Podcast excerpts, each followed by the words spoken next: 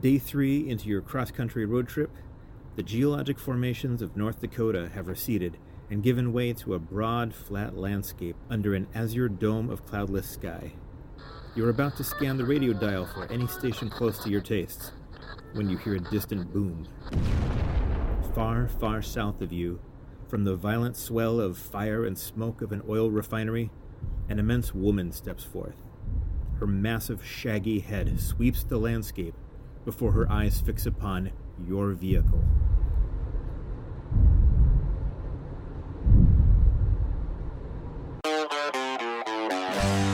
Welcome to Sizegeist, a short podcast with some big ideas about the growing fascination with gigantic and tiny people. I'm your host, Aborigin, exploring the history, the prejudices, and the passions surrounding size fantasy.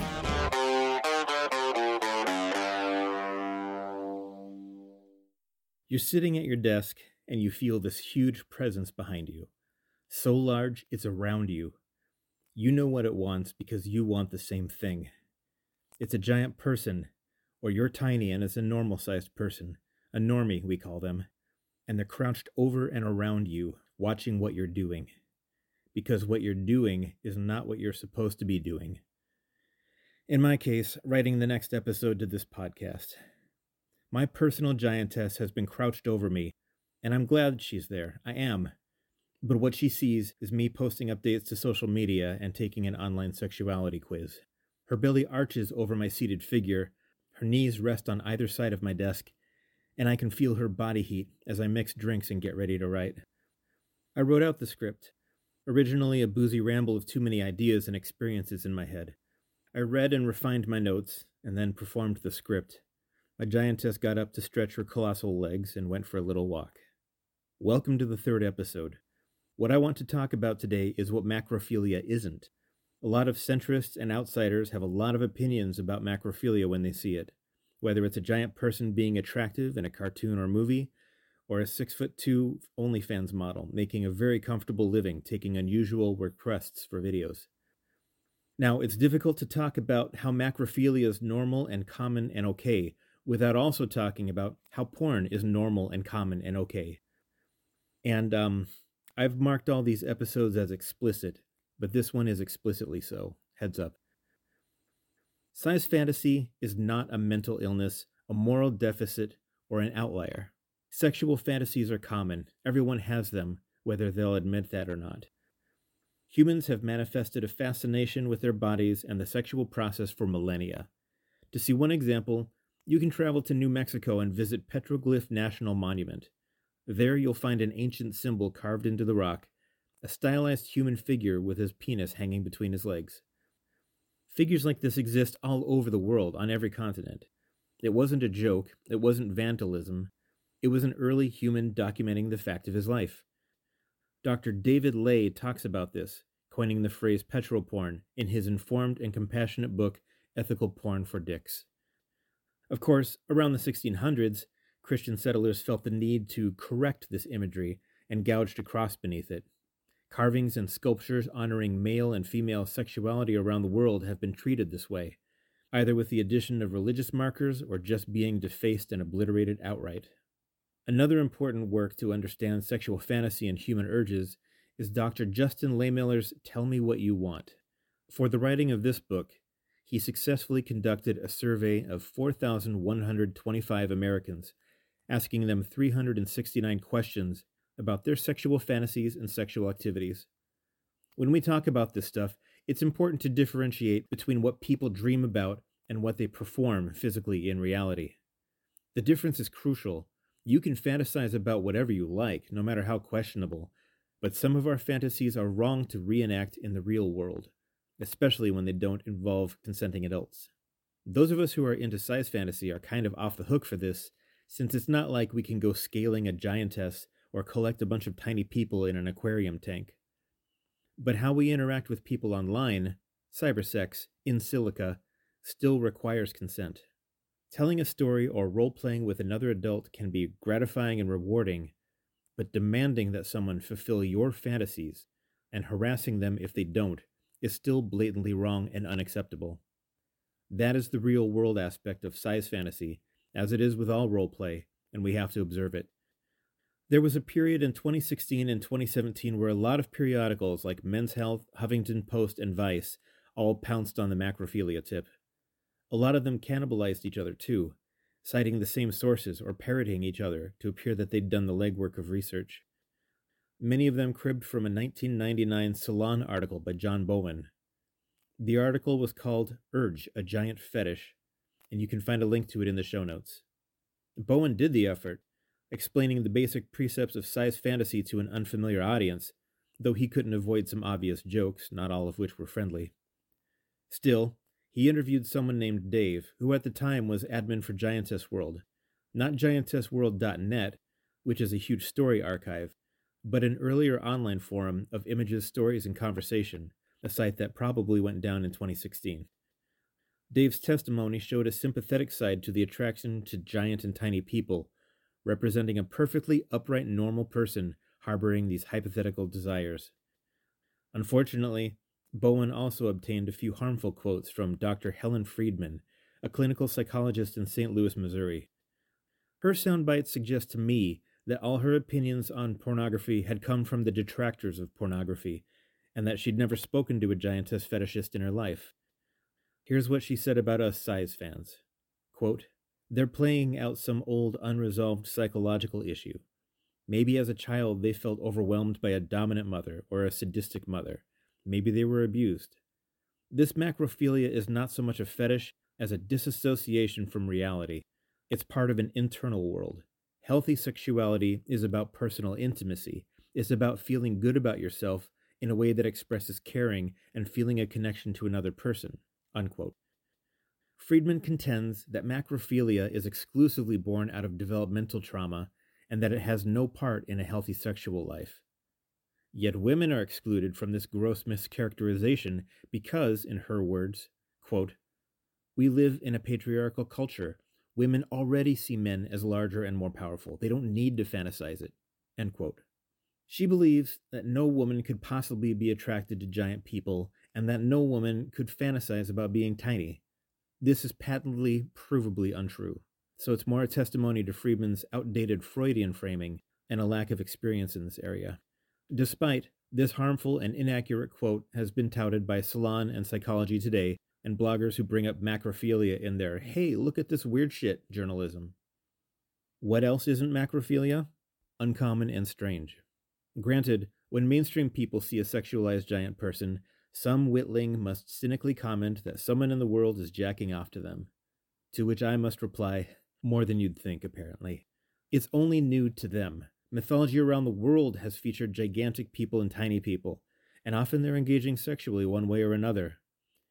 I have a print of Utagawa Kunisada's illustration, Bean Man and Bean Woman Prepare to Attack the Vagina, originally created in 1827.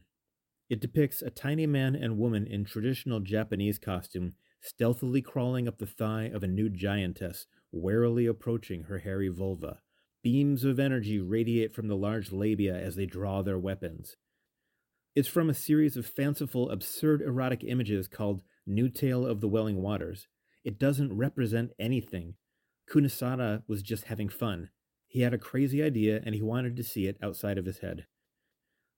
There's an ancient and traditional Inuit myth of a god named Inugpusug, who, among other adventures, initiated a wife swapping with a normal sized Inuit couple. The poor little woman was split asunder by Inugpusug's erection, as you'd expect, whereas the tiny man disappeared within the vagina of the god's wife, and either disappeared forever or was dissolved and passed out with her urine later. Depends on who you ask. And of course, there was Jonathan Swift's Gulliver's Travels into Several Remote Nations of the World, published in 1726. In this, Gulliver briefly becomes the reluctant toy for a few playful Brobdingnagian maids who tease him with their intimate body parts. That section of the story isn't long enough for my tastes, but I'm satisfied to know that Swift thought about that scene in real world terms. We humans have forever been imagining amazing and astounding people. We've told legends of strong people, fast people, people who could fly or do improbable things with their bodies, people who turn into gods. Most cultures have stories about races of tiny people and giants. I'm going out on a sequoia like limb to suggest it's as much a part of our heritage as cooking meat and brewing beer. Maybe not everyone wants to make love to a giant or giantess, but people have wanted this for as long as we've been hunting and gathering. Going back to Dr. Lehmiller's survey, based on his results, he outlined the seven most popular sexual fantasies that American men and women play out in their minds. I have to keep specifying Americans because, regrettably, the poll wasn't open to the rest of the world. But I promise you, these proclivities exist all over the globe. Don't get me started on Denmark. In Lehmiller's poll, he saw that 97% of Americans have sexual fantasies. And for my money, the remaining 3% do, but are profoundly uncomfortable owning that. And 89% fantasize about threesomes. Men were more likely to have multi partner fantasies, but the majority of women also had them. And in multi partner fantasies, people reported that what they were doing was much more intrinsic to the fantasy than who the partners were or where it was happening. Dr. Lehmiller interpreted this to mean, reasonably, that the fantasy was therefore about sensory overload. With multiple partners, you're surrounded by heaving breasts, quivering buttocks, soft pulsing mouths, and penises rubbing insistently into every nook, and maybe even the odd cranny if you're not careful. The world, with all its bad news and tedious concerns, is shoved out of your head, momentarily replaced with warm, supple, clenching flesh and trickling fluids. The whole point of sensory overload is to fix you in place, fix you in the moment, concentrate all of your attention on what you're doing and experiencing with no distraction. It's not so much of a leap to suggest that much of size fantasy involves this. Instead of multiple partners, you have one large one. One large breast to be pressed into. One large erection to embrace like a body pillow one large person to cup you in their hands, shelter you from the world in their warm, soft palms. One large person to cover your whole body in a hot, velvety kiss, thereby washing away thoughts of work, bills, family obligations, the dishes that need to be done, etc. And it doesn't have to be sexy. It can simply be comforting to lie in the possession of someone larger, stronger, abundantly full of love for you. The second most common fantasy Americans hold was reported to be BDSM. That's bondage and discipline, dominance and submission, sadism and masochism. It's a very flexible, accommodating fantasy, almost an open door policy. And who better to hold you down than a giant? They can pinch your wrist between their fingers, press you down with their thumb or their toe, or smother you under other parts of their body. The giant is very clearly in control relieving you of your responsibilities and obligations. Nothing exists but your duty to please the giant as best you can, or the giant uses you for their pleasure and gratification. All you have to do is lie there, reduced to a mere object, while mind blowing sex is forced upon you. And yes, forced sex is also a popular fantasy among Americans. It may sound and feel like rape to outsiders, but the fact that someone wants this, that someone fantasizes about it, negates the non consensual component. It's forced sex, rough sex, but it is not a violation or intrusion, despite the theatrics of two or more consenting adults. What we want in size fantasy is the same thing that most popular sexual fantasies in the United States also want. We want to feel loved and desired. We want to shelve the concerns of the world and focus on our physical, emotional, and psychic pleasure as much as possible. I say psychic because of a truism I encountered during an attempted major in psychology. People pursue images and stories about impossible fantasies and fetishes, and, quote, it's all the same to the psyche, end quote. If you can imagine it, that's tantamount to having experienced it. That's why I try to make my stories as detailed and realistic as possible considering all perceptual aspects, so people really feel deep down the impossible fantasy, like a movie they saw or a dream they had. People who speak out against porn are only getting their information from the opponents of porn, definitely not sexual health experts or even the people who produce it. They don't know what it's really like, they don't know what goes into it, and they don't know the function it serves and has always served in human culture. Same goes for morning talk show hosts and indolent bloggers who make fun of size fantasy.